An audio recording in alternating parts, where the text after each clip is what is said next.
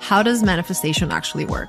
I think the easiest way to describe this is in two ways. Number one, feedback loops. What you experience and what you call your life could be representative of a negative feedback loop or a positive feedback loop. So someone who's liking the results they're seeing, call that positive. Someone who's not liking what they're seeing, they're calling that negative. And so essentially, what sort of thoughts and feelings are you constantly paying attention to and energizing? And how is the reality reflecting that? When you change the input, you immediately change the output. And what's funny is most people are trying to change the output without changing mm-hmm. the input. You can't do that. And so it's actually a much simpler process than people realize because all we do is change the input and then the output naturally follows. Well, hello everyone, and welcome back to Boujee Best Friend Podcast. I'm your host Coco, aka Cornelia Slunsky, and if you're new here, welcome to the Boujee Bestie community. I'm so happy to have you here. And here we are all about raising our standards and becoming the best version of ourselves. And that's why I had the pleasure of talking to Samantha Chung, aka Simplifying Sam, on social media. She is a life and manifestation coach, and what I love about her that she is transforming your perception, and you're realizing that your thoughts are creating your reality and your thoughts are actually creating your experiences. So in this episode, we dive deep into why are we conditioned to believe certain things about ourselves and how can we break through those conditioning habits or whatever we would call them? Why do we have limiting beliefs and why do we measure our worth with some external factors? We discuss that and much more in the latest episode of Boujee Best Friend podcast. But before we get into it, you guys know that I I sometimes forget, but I like to read your reviews that you leave on my podcast, and they make me so happy and they help the show grow more than you can possibly imagine. So please do me that kind favor and leave a five star rating and review if this episode or any other episode helped you in your life. And if you like this episode, share it with a friend because we all need a little, you know, reminder sometimes that we are in control. Okay, this comment is coming from Lehi K. Is it Lay K? Okay, title is favorite podcast ever. Okay, I love that. I love this podcast. I went through a very painful breakup last year and took months to heal. I have finally started dipping my toes back into the dating world, and I'm so glad I have Coco to advise on standards and not feeling bad for having them. Exactly. Love this and love you, Coco. Oh, I love you too, dear Lehi. Is it Lehi or Lay? Let me know. DM me. Okay, guys. Okay, guys, let's jump right in. Sam, welcome to Boujee Best Friend Podcast. Hi, thank you so much for having me. I'm excited to dive in today.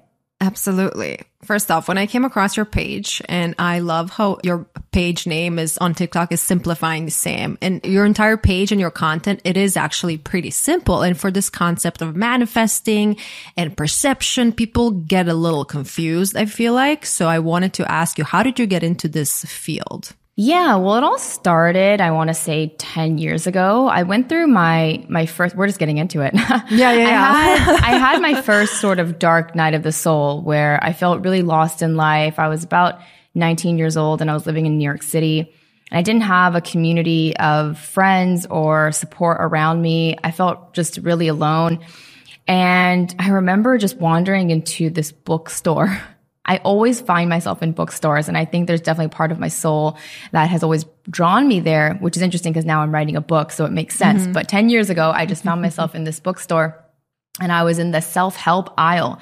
And I remember at that time, it was still kind of stigmatized to seek self development and self improvement. Actually, it was only called self help at the time. Mm-hmm. I think even 10 plus years ago. And it was, this stigmatized thing. But I found myself in that section and then I was just kind of looking through the books and I ended up picking up Eckhart Tolle's, um, The Power of Now. Mm-hmm. And for some reason, I just was reading this book and the words were just resonating so deeply. So much of what I've been suffering with and struggling with was my own ego, my mind. And so that really set me on a journey of trying to understand what my mind has been conditioned to believe. Although it didn't all happen within one year, this has taken 10 years, but mm-hmm. that was the starting point of realizing, oh, my mind has directives that it's been told and conditioned to think and believe which then are used against me. And then I create conflict within myself. And so what would it look like to sort of clear my mind of these conditioned beliefs? And so I started to begin on that journey and it kind of started with my body image first. I think every single person has like an area where they feel it the most. It could be your money, mm-hmm. could be your body, could be relationships, but essentially they're all the same thing, right? Where it manifests in your life just has to do with your own personal experiences. But for me, I was a professional ballet dancer. And so the body was a really mm-hmm. distracting area for me in my life and really was tied to a lot of my self worth. So I started to sort of untangle what it means to have an ideal body. What is that? I started to untangle conventional beauty, Western beauty ideals and standards, and try to rid my mind of all of those conditions. And then that sort of led me into the money sphere and the career sphere and the relationship sphere. And then my life began to completely transform. Only later did I learn that was called manifestation because I would mm-hmm. look back at my old journals. I would look back at my old photos of myself and think like, oh my God, like so much has changed. Like I literally created the life I wanted, the life I was thinking of, and the, I became the person I wanted to be. How do I keep doing this? I got really excited because I had sort of unbeknownst to myself engaged in this process. And so then I started devouring a lot of spiritual texts. Um, I really love Alan Watts and uh, Neville Goddard, a lot of these teachers from the 1900s and female teachers as well, female spiritual mm-hmm. teachers, and really hearing the truth in these texts.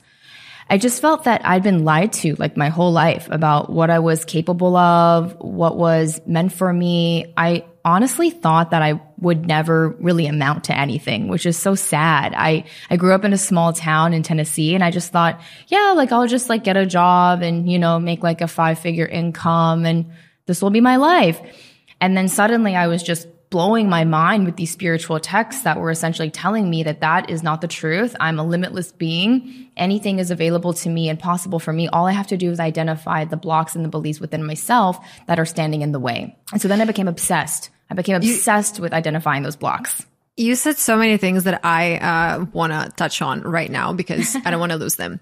Let's talk awesome. about body image. I get a lot of questions when it comes to dating in a sense like, can I demand the man of my dreams if I'm not currently, maybe I'm overweight, maybe I'm struggling with something on their body? Can you talk a little bit about that and how can you kind of shift your mindset yeah. in that sense? Well, I definitely think the answer is yes, but who is the man of your dreams? Is the man of your dreams someone who is also conditioned to be attracted to conventional beauty ideals, or is that person someone who's challenged those ideals within himself? And so I started actually challenging the idea of what a dream person would actually even be like. Because for so long, I had contorted myself to look like the ideal so that I could appeal to those types of people. But then I realized I'm trying to appeal myself to people who are also conditioned robots. Mm-hmm. That's not my ideal person. My ideal person would actually be curious about what my values are right? Mm-hmm. What I'm curious about, what I'm passionate about. That's actually my ideal person. So then it was easier for me to let go of the idea of what conventional beauty is saying about me and how I fit into that standard or not. And what I really wanted out of a person, a man in my case, was someone who was going to see beyond this human shell as a spiritual mm-hmm. person, I really don't identify a lot with this body. I think of this body as like an avatar that I'm here to play with and have fun with. And so I like doing my hair. I like doing makeup, but I know it doesn't define me. I know it doesn't mm-hmm. make me more or less worthy than, than another person. And that's a really difficult journey of deconditioning that I believe every woman has to go on because we have so much work to undo, right? We've been consciously downloading all this information about what is attractive, what is not attractive, what is likable, what is not likable. Everything about a woman is like, how do I look good enough or be good enough to be chosen by a man? They don't even think about having the agency to choose themselves, mm-hmm. right? I just had a conversation with a one-on-one client where she was saying, I don't even like online dating because it's like, shouldn't, shouldn't a guy just, you know, like choose me, like see me out in, in the crowd? And I'm like, well, that's mm-hmm. interesting. Like you only think that you're worthy if some random man decides that you're pretty enough. Like you don't even want to take agency in that process, like define what you want in a person, right? Instead of just being like, honestly, like a pick me girl. Mm-hmm. But it's, it's not, um, a one size fits all process. I think everyone's journey will start with suffering right? You'll suffer. You will feel like you are not enough. You will be questioning yourself. You will usually be taking a lot of external measures to change yourself. And then hopefully at one point you end up reaching an ideal and realizing that you're still not fulfilled. I felt that for me, it was weight for a really long time. I needed to get to this perfect weight. And once I get to the perfect weight, then I will feel worthier. Then I will feel good. And then I will feel happy. And then I did. And all that happened was I felt more scarce. I felt like, oh my God, well, like, God What forbid I I, eat, it? yeah, God forbid I eat a fucking muffin. And then all of a sudden I'm like five more pounds heavier again. And so I realized that it was a trap. The whole thing is a trap. The whole thing keeps you limited. The whole thing keeps you small. The whole thing keeps you seeking things outside of yourself. And I just, I opted out. And I think it's kind of like the only way to play the game or the only way to win the game is to not play the game. Right? To play the game is to stay perpetuated and entrenched in the game itself. And so it's to realize, oh, this is a game. Like I don't want to even play by those rules anymore. And then you'll end up finding your tribe who is also challenging those ideals as well. I feel like I don't even live in like traditional society. Like me and my friends, like we've completely decided to denounce everything that we think is normal so that we can feel good about ourselves. But honestly, if you are trying to meet a standard, you need to get curious about why. Who taught me that that was better? Why is what I am worse? And how does this keep me trapped in a system that's honestly just built to continue to make me consume things? Right? Mm-hmm. Especially the beauty industry, the fitness industry. It's like, what other thing am I being moved into purchasing to achieve this ideal? Does this ideal even exist? I think social media has distorted our image of what beauty is, right? If you walk out on the street, people don't look like that. I don't know about you though. You're in Miami. So Miami, maybe people look like that. In, in Miami, people are look people look like they actually got it from a magazine cover. But I love how you mentioned that we were all lied to and we were told that we are not good enough the way we are because yes, absolutely they need to. I mean, the beauty and I mean, I used to be a makeup artist and I'm in this space, so I'm aware of all the pressures and what we've been told and. I, when it comes to, you mentioned in the beginning that we all have certain pain points. Maybe it's your weight, maybe it's your career, mm-hmm. maybe it's this. And I grew up in a small country. I'm from Croatia and growing up, everybody was telling me that my dreams are too big, that everything I mm-hmm. want is for somebody else out there. So I wanted to speak more on that topic. And why do we sometimes still kind of, we know that more, there's other things out there, but we decide to not trust our own self. We don't, we don't want to listen to our intuition and we're rather listening to all these outside people who are telling us we can't do certain things. So why do we limit ourselves like that? It's just very uncomfortable to be an outsider of any social group. Um, obviously, there are physiological and biological reasons for that. You know, our development as a species is based on collective power, right? Feeling safe in a group, feeling a sense of belonging.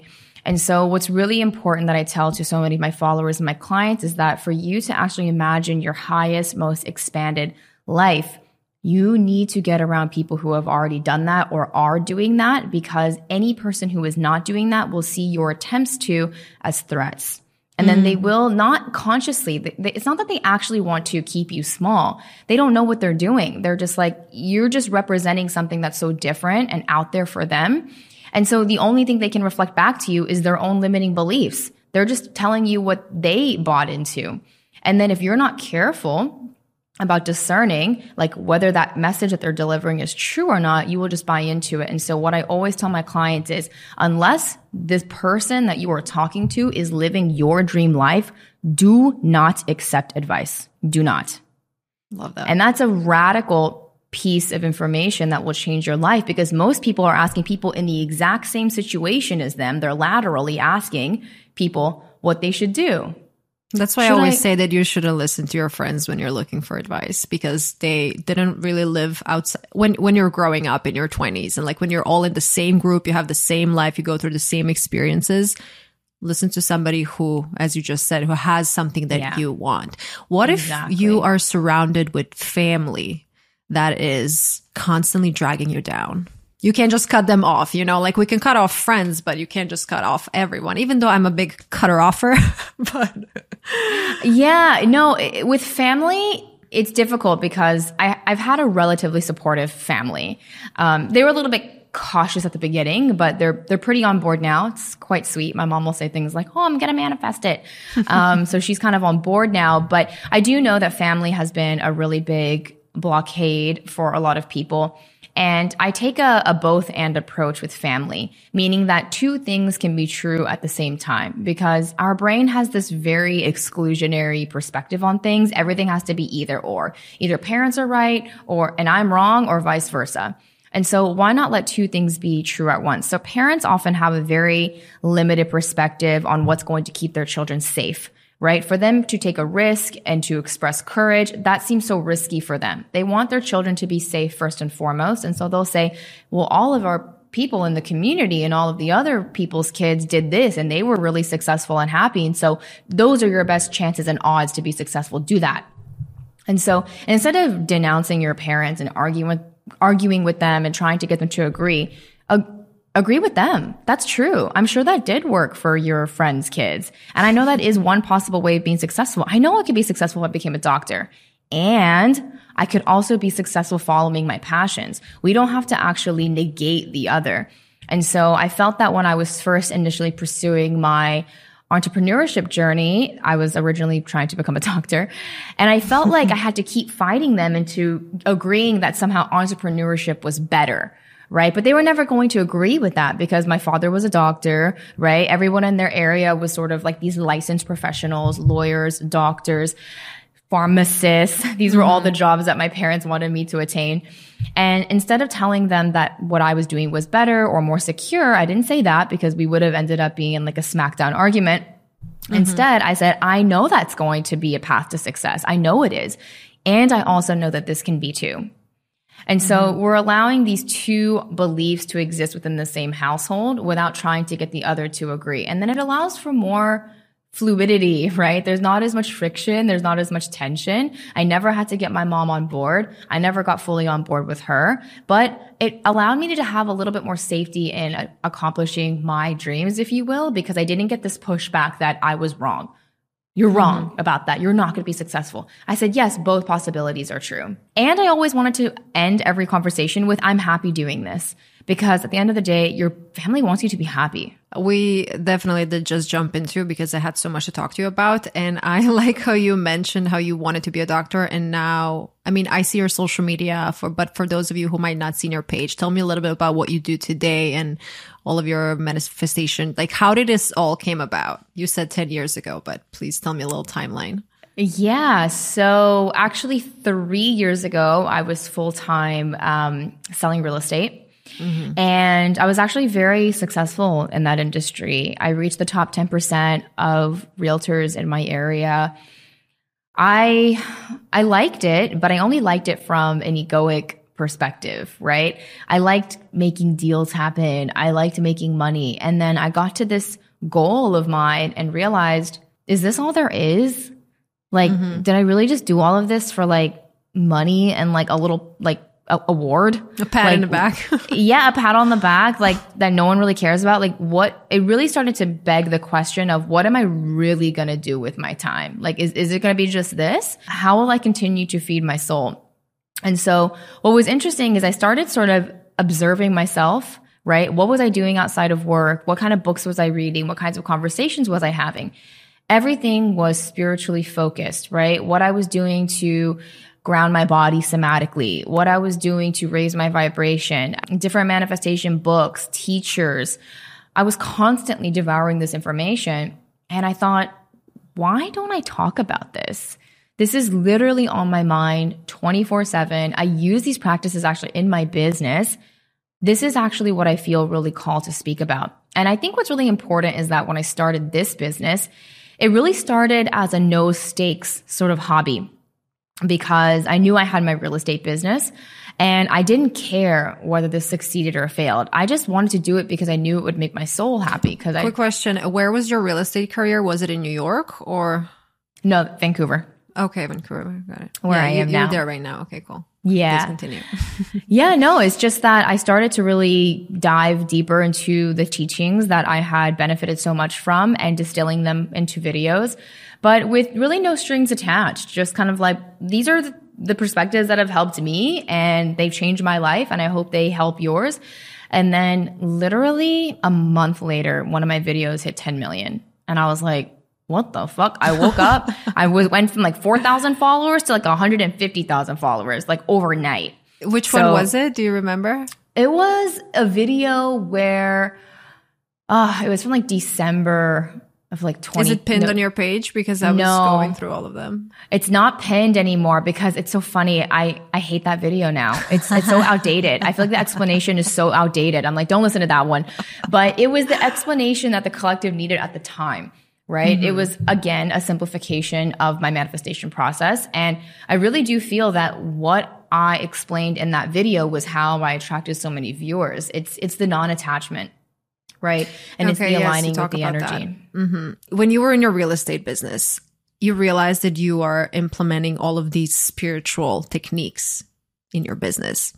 For those who are listening and they're still thinking, oh, this is a little too like spiritual for me. You, I love how on your page you have actual quantum physics examples that this is mm-hmm. this is facts. You know, you can believe it or you don't have to believe it, but this is how the world works. So can you explain in your beautiful simplifying way, how does manifestation actually work? I think the easiest way to describe this is in two ways. Number one, feedback loops. So our brain has both a positive, you could say a, it just has a feedback loop, right? What you experience and what you call your life could be representative of a negative feedback loop or a positive feedback loop. So someone who's liking the results they're seeing could call that positive. Someone who's not liking what they're seeing, they're calling that negative. And so essentially, what sort of thoughts and feelings are you constantly paying attention to and energizing? And how is the reality reflecting that? That's all we're seeing, feedback loop. So when you change the input, you immediately change the output. And what's funny is most people are trying to change the output without changing the mm-hmm. input. You can't do that. And so it's actually a much simpler process than people realize because all we do is change the input and then the output naturally follows. Much Can you like give me some examples? yeah. So if I'm constantly thinking that I am poor, I don't have any money, I don't have any skills, I have nothing to offer to the world, then that's going to translate in my emotional body as feelings of shame, as feelings of scarcity, feelings of not enoughness, not worthiness. And then that's going to be reflected in the actions that I take towards my ideal life. Likely procrastination, right? It'll actually be inaction that I do. Why do we start thinking that way about ourselves? We're conditioned. By who? Yeah. Society, movies, our parents, peers, colleagues, right? We're all conditioned to think that there are limits on what we can achieve, right? Like you said, when in Croatia, you had these big dreams, people were like, that's not possible. Mm-hmm. And before you have an ability to actually question that, you just accept it. And it just mm-hmm. becomes a part of your inventory, right? I say inventory as like the set of beliefs that you mm-hmm. operate by. I think of your beliefs as unconscious instructions that are going to play out in the reality. If you change everything that goes on in here, everything on the outside changes. Another way I like to describe manifestation is everything is light, or you could say everything is energy. And we know, for example, when we look at the sun, we're actually looking at eight minutes ago, right? Because it takes time for the light from the sun, eight minutes to reach Earth. So you're literally looking back in time when you're looking at the sun. Wait, seriously? I didn't know. Seriously. Yeah. When you're looking at the moon, you're looking one second back in time because it takes Yeah. one second for the moon's light to reach the sun. So this is like the concept of light years, right? It takes mm-hmm. time for light to travel. And if everything is light, then even the manifestation of your light takes time to travel. So then what you're looking at right now in your present reality, look around the room, you know, what job you have, what relationship you have, what body you have, this is a representation of everything you were observing. You could say your thoughts, your feelings, say one year ago, mm-hmm. right? takes time for things to materialize into the physical world for you to be able to observe it. And so what mm-hmm. you're looking at physically right now is old stuff, right? This is a byproduct of everything I thought and believed about myself the past two years, right? So in order to change what I'm seeing now, okay, I got to start in this moment changing what I think and believe about myself. So it always starts with the thoughts. And so people with when it comes to manifestation, they want to see results first. They're like, mm-hmm. how do I see change my reality? No, that's going to happen when we go inward first. And so the same would happen even in real estate. Like I'm going to envision my six figure business. I'm going to envision me walking across the stage and getting this award But now in this moment, what would I have to think and believe about myself and my business in order to get there in two years? And what would I have to do to get there? Because people also think that you can just manifest your dream life and it's going to fall into your lap. No, you just have to think that this is who you're going to become and then your actions are going to lead you towards becoming that person.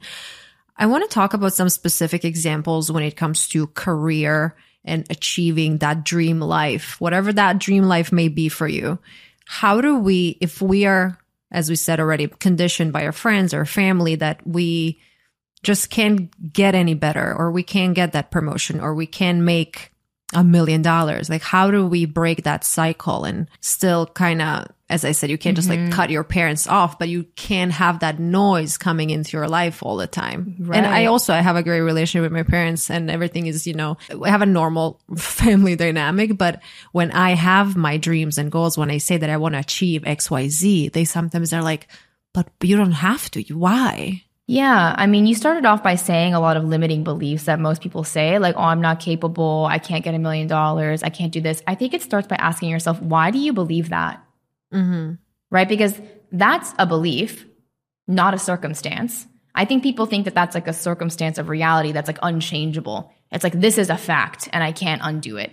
Whereas believing that you could make a million dollars is somehow just some like impossible fantasy. But the key is to realize that both of those are beliefs. One is not actually more true than the other.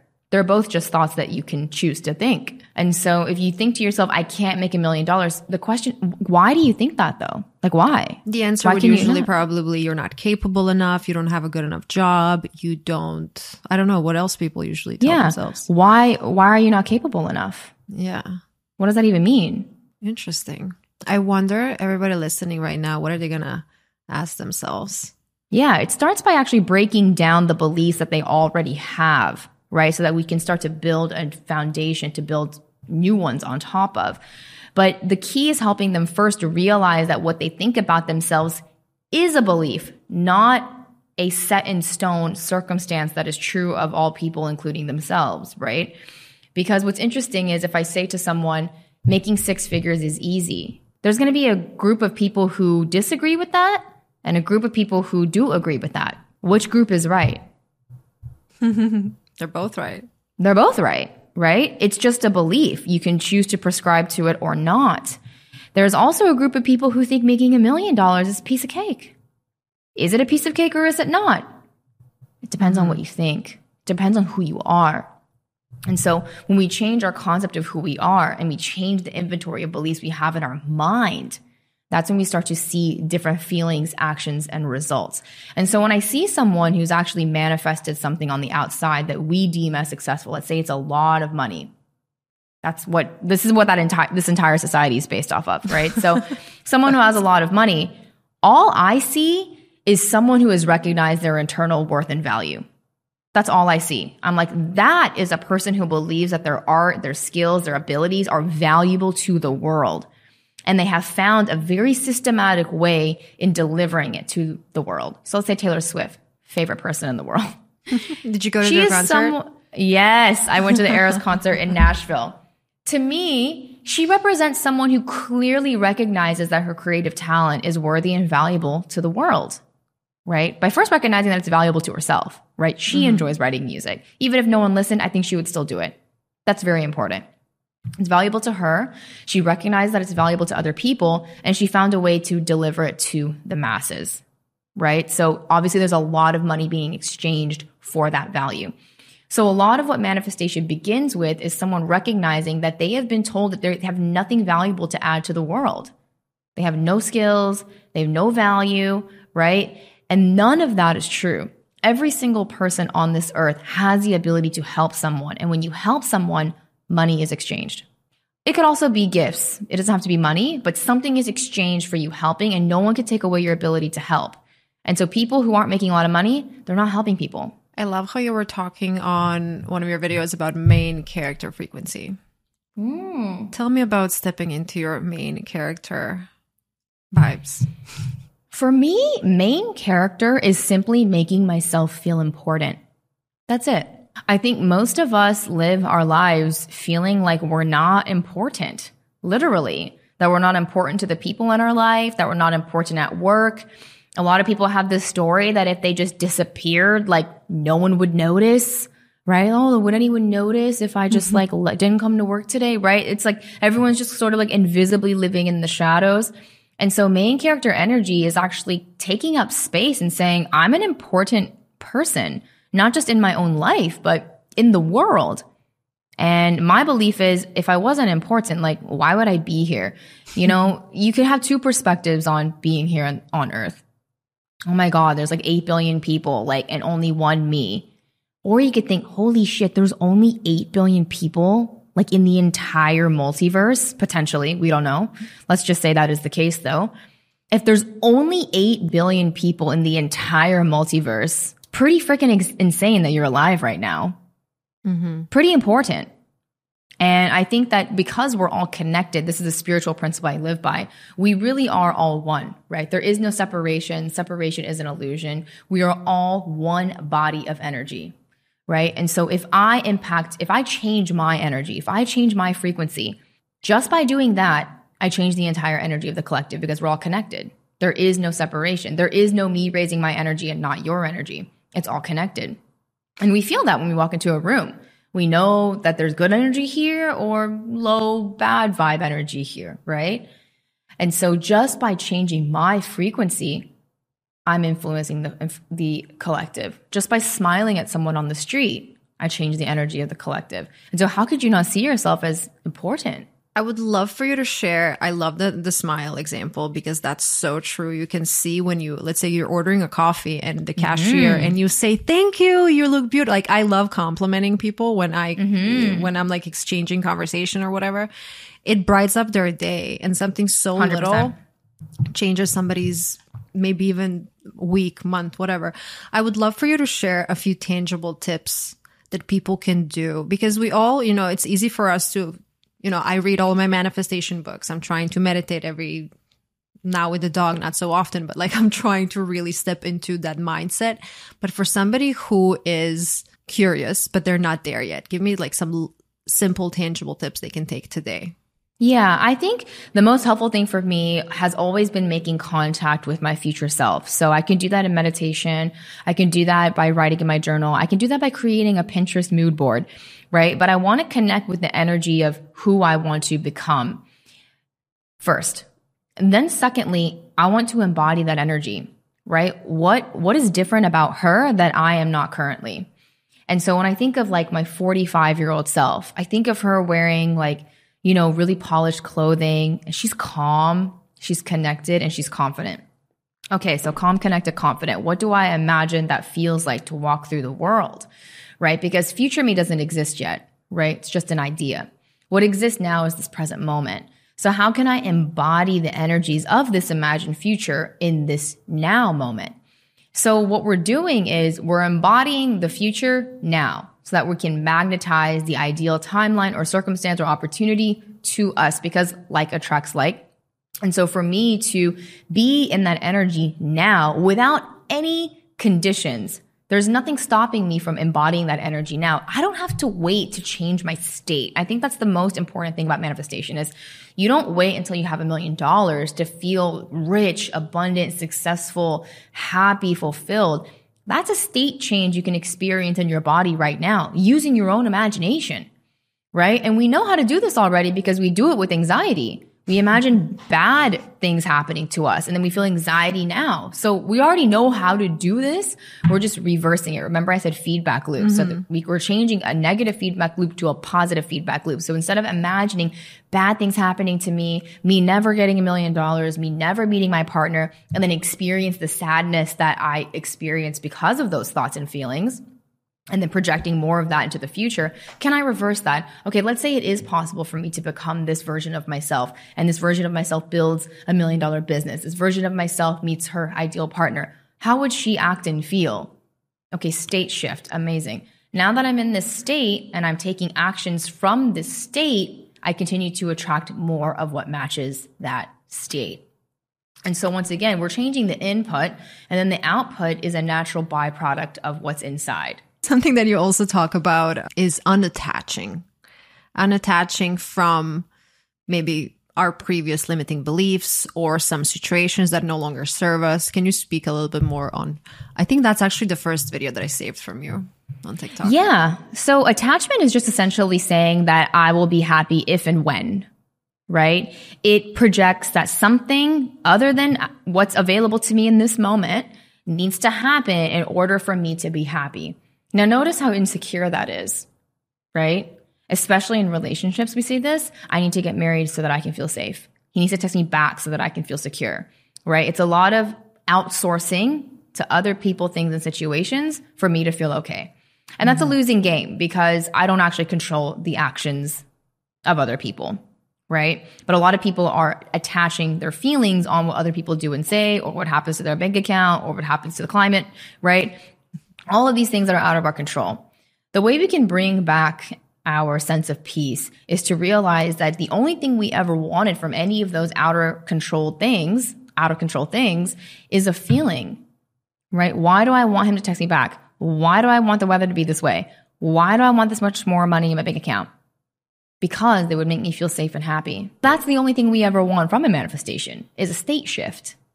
And so this is what Buddha said, Jesus said, Tony Robbins says, change your state, change your perception then the whole world, or Jesus said, kingdom of heaven opens up to you. I'm not Christian, but all of the teachings have such beautiful nuggets of wisdom that all reflect each other. Tony Robbins says, change your state, change your life, right? I say like attracts like. It's all the same. All we need to do is actually change our physical, emotional, mental state. From that state, our actions change our persona changes, right? You could even say, I'm in a new era. That's what people are saying now, right? Mm-hmm. Okay, then be in the era of your future self. What would she do? How would she act?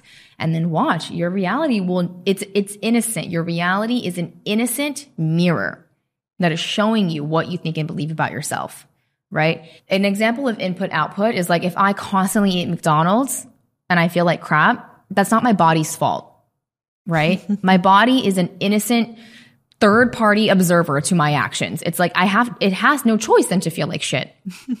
if I continue to put, if I change and put nutritious foods, like all of a sudden I'm juicing, I'm having nourishing complex carbs and, you know, cruciferous vegetables and grass fed meats, my body will reflect that. Our reality is the same. It's not trying to hurt us. It's not trying to make us hate our lives. It is an innocent mirror that is reflecting back to us what we are thinking and believing about ourselves. And so whenever I see something in my outer reality that I don't like, that's a beautiful opportunity for me to go inward and figure out, okay, like not blaming myself, but taking responsibility. Like, okay, like what part did I play in this creation? I'm part of the cause that's happening in this effect. So what did I think about myself that brought this about and how can I learn from it? So you mentioned something when it comes to relationships and did he text me back? And I, a lot of my followers, my Boujee Besties, we talk about dating and relationships. And I'm usually like, similar like you were saying you are in control of your life. You should decide who has access to you and what affects you what doesn't affect you. But why do you think that people maybe usually in the talking stage i have mostly my questions come from the talking stage like oh he didn't text me this time. He didn't do this. He didn't do that. Why do we put so much importance towards these people that we don't even know properly. Yeah. Well, women, especially, if you were socialized as a woman, you were implicitly told that your worth was dependent on a man's approval. Almost every single woman I know is living their life to approve a man. I'm like, why? That's the easiest fucking thing in the world. Like, literally do a handstand and they're impressed, right? Decenter men. I think they're, just blink and they're impressed. Literally, they're to for me. I mean, I've been married for eight years, but even before that, I I will say I had a very strong relationship with my father. He was an amazing father figure. I felt a lot of security and safety within my home. So for me, male approval was never like, oh my god, I feel so validated and like seen by a male. I was like, mm, no, that's mm-hmm. just you are dumb boys. right? So I had a different approach to a lot of this and I wasn't socialized the same way as most women are. But I know for a fact that women have been told that their value is dependent on a man valuing them. And this is a remnant of ancient conditioning. Like think about how literally marriage was an institution to raise a man's value. Okay, I'm going to find a woman in this little town whose father has some sort of value to his estate And by marrying his daughter, I will increase my financial net worth. Literally, that was what marriage was to do. It was like, how can we create these like strategic partnerships that will bolster your social status? Right. And 200 years ago, if a woman wasn't chosen, she lost her ability to move up the social mobility ladder. Mm-hmm. Right. The way you could move up in society was to like marry up right? This is where the modernized version of like sugar daddy find a rich man comes from, right? Everything has an origin point. And so it's so funny when you begin to like actually break it down. You're like, wait a second, wait a damn minute. Every single piece of information I've been unconsciously downloading since I was a child is telling me that men are more worthy than me. And if I find one, I become more worthy. Or rather, if one picks me. Mm-hmm. And that is a really harmful, right? Insecurity inducing paradigm, right? That puts the power in other people's hands. That's why you feel that way. Now you need other people to approve of you before you can approve of yourself. Now, the most, we already know this though, the most attractive thing in the world is someone who approves of themselves. So it's so ironic that you're going about it the wrong way, even though this is what you so desire, right? We love a confident queen right? We also love a confident man. Like it's not attractive if a man's needy and wants your approval. Nobody likes mm-hmm. that. And so what's so funny is this anxiety that we have about getting approval from other people. That's what's keeping us from it. You know, my favorite movie ever about the law of assumption and manifestation is actually I Feel Pretty with Amy Schumer. Oh, I love that movie. I love that mm-hmm. movie. That is an amazing movie about the law of assumption and law of attraction. People don't think of it that way, but it is. Because what happens is she changes her state and perception of herself, although it was unconsciously, she didn't choose it, but it happens, right? Her perception, her state shifts. All of a sudden, she believes that she's worthy of any man, any opportunity, any life. Boom, her entire external reality changes to reflect it. I know it's a movie, but it's extremely representative of what happens before someone manifests something on the outside. They undergo an internal state shift and they approve of themselves. That's the most important thing. Any person who is achieving something that you believe to be out of reach for you, they've already given themselves the approval to have. Mm-hmm. I've given myself permission and the approval to have anything that I want because I actually believe I deserve it. But I also believe that you do. And anyone listening to this does. The problem is that you don't. And Okay, that's what I- you need to work on. I want to break it down for people who think that this still might be just too much like, okay, yeah, I'm giving myself approval, but how do you actually do it? I think it always starts with recognizing why you're not. Mm-hmm. Always. Right? Instead of trying to get to the thing, figure out why the thing isn't here first. It's like, how do I get to peace? How do I get to peace? You can't get to peace. You have to uncover why you're not at peace right now. Right? Mm-hmm. What is the thing that's keeping you from peace? It's the same thing with the approval. It's like, how do I approve of myself? How do I love myself? No. What's keep, what belief is keeping you from loving yourself? What belief is keeping you from approving of yourself? Once we dissolve that paradigm, loving and accepting yourself are sort of natural. You're like, oh, that's crazy. I can't believe that's what's been keeping me from loving myself for so long. So, for example, if you want to approve yourself, just ask yourself, why do I not approve of myself already? What comes up? Mm-hmm. Okay, maybe you think, oh, because I'm ugly or like I don't have any money. Okay, well, what do you make that mean? Does that actually mean you aren't a worthy human being? Why not? Right? Babies are ugly and they don't have any money.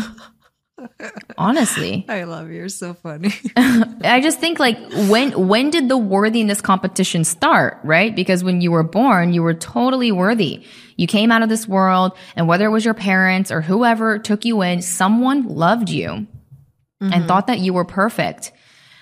And you thought the same about yourself until you were taught to not think that anymore. Mm-hmm. Right? I think like if you if you walked into any kindergarten room and you said like who here's a good singer? They're all like me. That was the Me. first one. Who's who's going to be the president of the United States? Me. They're all like they all believe in themselves, right? That's Mm-hmm. that's a natural state of a human being is limitless being, limitless possibilities. When then did you get implanted with the idea that only some things are possible and others weren't? Why are some things possible for those people and not for these people? Right? Mm-hmm. And this is not to diminish the fact that we obviously have systemic issues within our country that block people from certain opportunities. However, the awareness and ability to change one's life remains the same. Everyone has that power. Whether or not you can recognize and manifest that power is a different story based on systemic issues.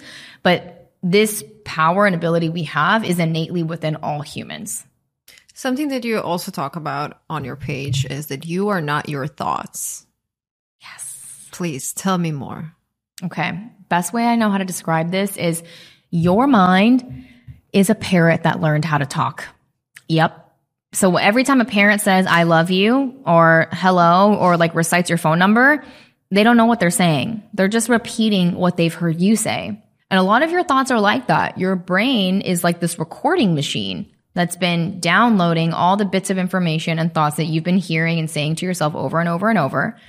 And it'll just offer up the ones that you pay the most attention to, just like an algorithm, mm-hmm. right? If all I'm looking at is beauty videos on my Instagram, then it's going to give me beauty videos because that's what I'm paying attention to.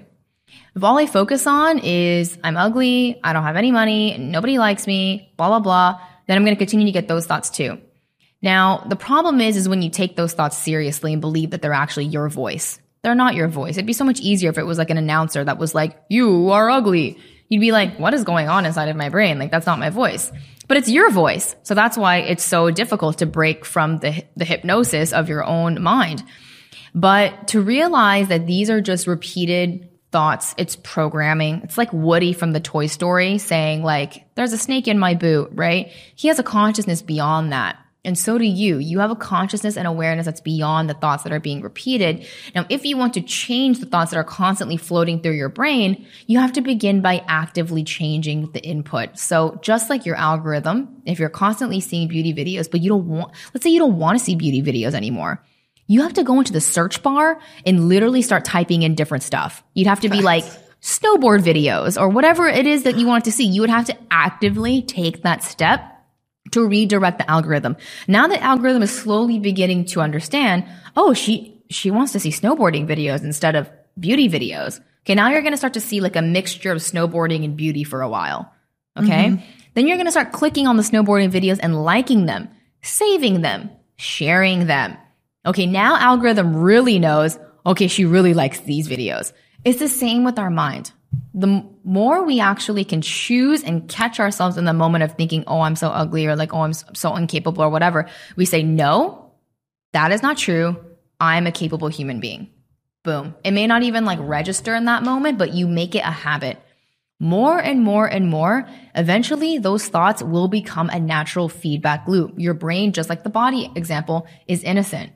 It doesn't actually know which thoughts are negative, which thoughts are positive. It's just giving you the ones that you've been paying attention to. And so seeing my mind as like this tool, like a computer or a phone, right? It helps me destabilize the emotionality behind the thoughts themselves, right? Like if I were to actually see a beauty video and I didn't want to see it anymore, would it really make sense for me to comment on it and like it? No, then I'm just going to get more, right? Like if even if I liked it and then put the comment, don't show me this video anymore.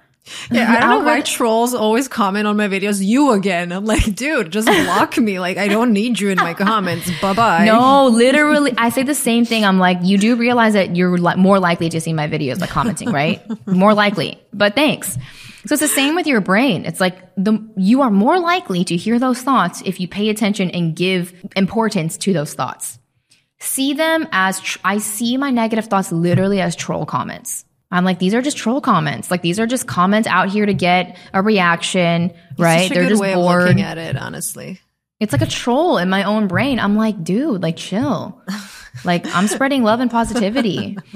now, what's really amazing about manifesting like your ideal life, because you're already manifesting, right? But you want to manifest something different, is once you begin to stop paying attention to that feedback loop of negative thoughts, your brain's going to do something really interesting because it wants to serve you, right?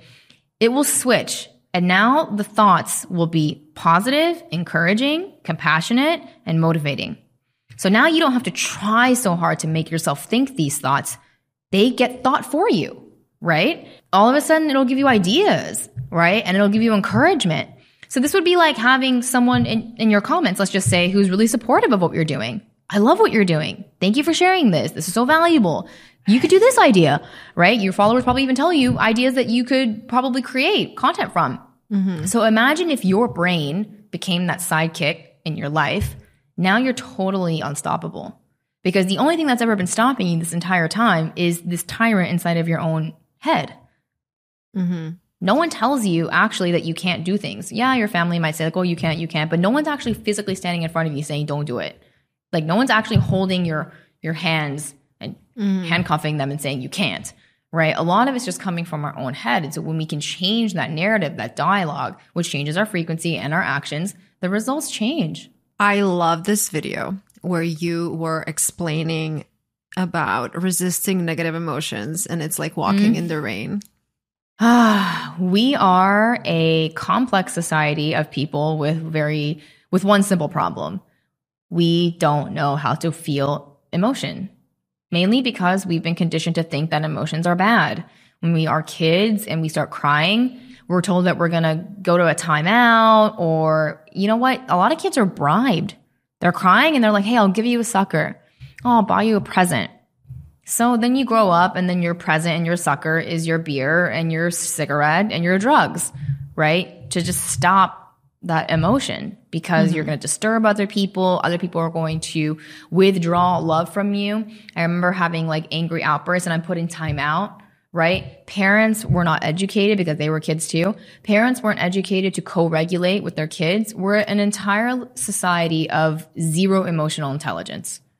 We don't know what it is to feel a feeling. We don't know how to name a feeling. We don't know how to process a feeling. We just know that it's there. We don't like it. And then we do something about it. Whether that be workaholic, whether that be serial dating, right? Sex addiction, phone addiction, food addiction, drug addiction. We just find something to stuff the hole. And none of it works. None of it works because those emotions get stored energy gets stored, right? It doesn't leave the body. And this mm-hmm. is why we have a lot of physical ailments, chronic illnesses, mental illnesses, right? All this stuff builds up and doesn't get released. You know what's It'd funny? Like, Sorry to interrupt you. I had a yeah. cyst on my ovary in January and it ended up being endometriosis, which people don't know how it comes. Mm. And then later, when I started talking to people, somebody told me about this book in which basically the author was saying how when you have all these unexplained cysts in your body, that it's actually you know, maybe trauma from a while ago, maybe stuff that I didn't process. And I believe that because I'm a healthy person. I'm trying to, you know, go and, in sleep on time, eat healthy, you know, I'm trying to be my best self. And it just didn't make any sense why that cyst occurred. And I literally think it's because of negative energy. Yeah, it can only, those outer activities like eating well, working out, those are all really good, but they don't clear the energy inside. It would be like the way that I imagine our society is we're all emotionally constipated. Just imagine eating all the time and never taking a shit. It would hurt so bad. It would hurt so bad. And then you're like, well, I worked out today. It's like, no, you need to go to the bathroom. Like that's not going to do anything. Like that's, that's good, but you got to go to the bathroom. And then you know what? Your workout will be even more effective because you've, you've mm-hmm. cleared everything out. And so energetic clearing is something that can happen on a daily basis, right? Meditation is a great way to clear the chatter in the mind and begin to release some energy. Exercise is a good way as well. Um, a lot of it can happen though through crying. And we're a society that doesn't know how to cry or be with people who are crying, right? People get uncomfortable if someone starts crying. And we always ask, what's wrong? Oh my God, I what's hate wrong? that. Just let me cry. Just let me cry because the cry is not actually about what's happening in this moment. It's about everything that wasn't cried like from the last five years. And so mm-hmm. sometimes there's not actually a present reason in this moment for why I'm crying. Like something will just trigger it and then it happens. But a lot of times people are like, why am I crying right now? Like, or why am I getting emotional? oh my God, I'm getting so emotional right now. Let yourself get emotional. You are an emotional being, right? It would be like never letting a dog bark or something. It's like they have to. They just, they need to release that energy. Or you know how a dog shakes after it's like had an interaction? Mm-hmm. That's it shaking off the energy. It's like, okay, new moment. We don't do that we don't actually shake off any of the we energy. start shaking it off when we feel certain things. Literally, ecstatic dance, beautiful way to shake energy, dance just in and of itself. But yeah, resisting emotion is always going to lead to pain. Always. The only way we can get to relief is to let it go. But the problem is that letting it go, we experience some pain at the onset, right? Mm-hmm. Just like when you go to take a shit, right? Sometimes it's kind of like, oh, my stomach hurts, right? But the only way to clear that pain is to let it go. I love poop analogies, by the way. Yeah, I'm so glad because other people are like, "What?" But it's my it's my favorite analogy because every time I resist to cry, I'm like, that would be like me holding it in. Mm-hmm. It's not going to work. I have actually love that all of your all of your uh, explanations have these examples, and that's why I was like asking you a few times, like give me specific examples so people can kind of understand exactly what you're talking about. But the the the example with holding in emotions and rain, the video that you were like, oh, Yeah. well, it's still raining. Well, it's still raining. You can enjoy it like that. Yeah. So yeah, and you know what? With emotions too, we're always like, oh, like when am I going to stop feeling like this? It's just like when you do. Like Mm-hmm. it will end though. It will. I remember I was kind of like, kind of on I was like thawing from a lot of like nervous system um, activity where I was in like fight or flight for a long time, and I started to crash because all that adrenaline coursing through your veins is just not healthy for you, right? It's to literally protect you from a threat, but I was kind of on high alert and working at that level for so long. And then I just bottomed out. And I remember for like a week, I was just like, man, when am I going to get back on track? Like, man, I've been feeling so down. But then I realized, well, it's not going to last forever. It's like impossible. Everything changes. So let's just let it be. And it was only like three more days. It was like 10 days total of just being like a potato and then your body uh, your body just bounces back and so a lot of us too we don't have self-trust we don't have trust that things are ever going to end it's kind of like your first breakup you're like i'm never going to get over this my life is over and like everyone around you is like you'll be fine in like one month like because But you, don't have you the can't even imagine that. you can't imagine it because you're only seeing the future from the state that you're in, right? Mm-hmm. And so the best thing you can do in that moment is to try to have a little bit of a bird's eye view and honestly treat yourself like you would a different person. Don't give yourself special treatment. Treat yourself like you would a friend. You'd be like, mm-hmm. oh, it's worthy and valid that you feel this way, but I also know that you're not going to feel this way forever. I have one final question for you that I ask all of my guests. The question is What piece of advice would you give to your younger self? Oh, sometimes I I falter on this question because I don't even know if I'd want to say anything and mess up the timeline because things have turned out so well despite all the suffering of the younger self. But I think I would say you can't hate yourself into loving yourself. I love that. It's never going to work. I had to move out of the paradigm of hating myself, unconditioning my mind from all the conditions that it was telling me that I needed to be or not needed to be in order to love myself and just just wiping all that away to realize that I can actually love myself as I am. And so yeah, you can't hate yourself into love. It's not possible. I love that. Thank you, Sam, for this beautiful, insightful conversation. Thank you, Coco. Okay, you mentioned you're writing a book. When is that coming out? Give me all of your socials. Where can people find you? You said you have private clients. Pimp yourself out. Yeah. yeah. So actually the book is about my, that piece of advice I just gave. Um, I'm really excited for it and it's actually still in the works, but I think it will be probably released the very end of 2024, if not early 2025. So we're, we're really manifesting out here on these future timelines, but, um, you can follow me on TikTok and Instagram at simplifying.sam. And the two most exciting things I have to offer are actually three things. So I have two free podcasts. One is called Spiraling Higher. And that's with my co-host and bestie Gina. We talk all about healing, consciousness manifestation, awesome stuff, most probably similar to Coco's. And then I also have my podcast Simplifying Sam, the shortcast, which is actually all of my TikTok audios from the videos in audio format. So if you don't listen to TikTok or you don't have the app, it's a great way to devour all that content that Coco was referring to in a podcast.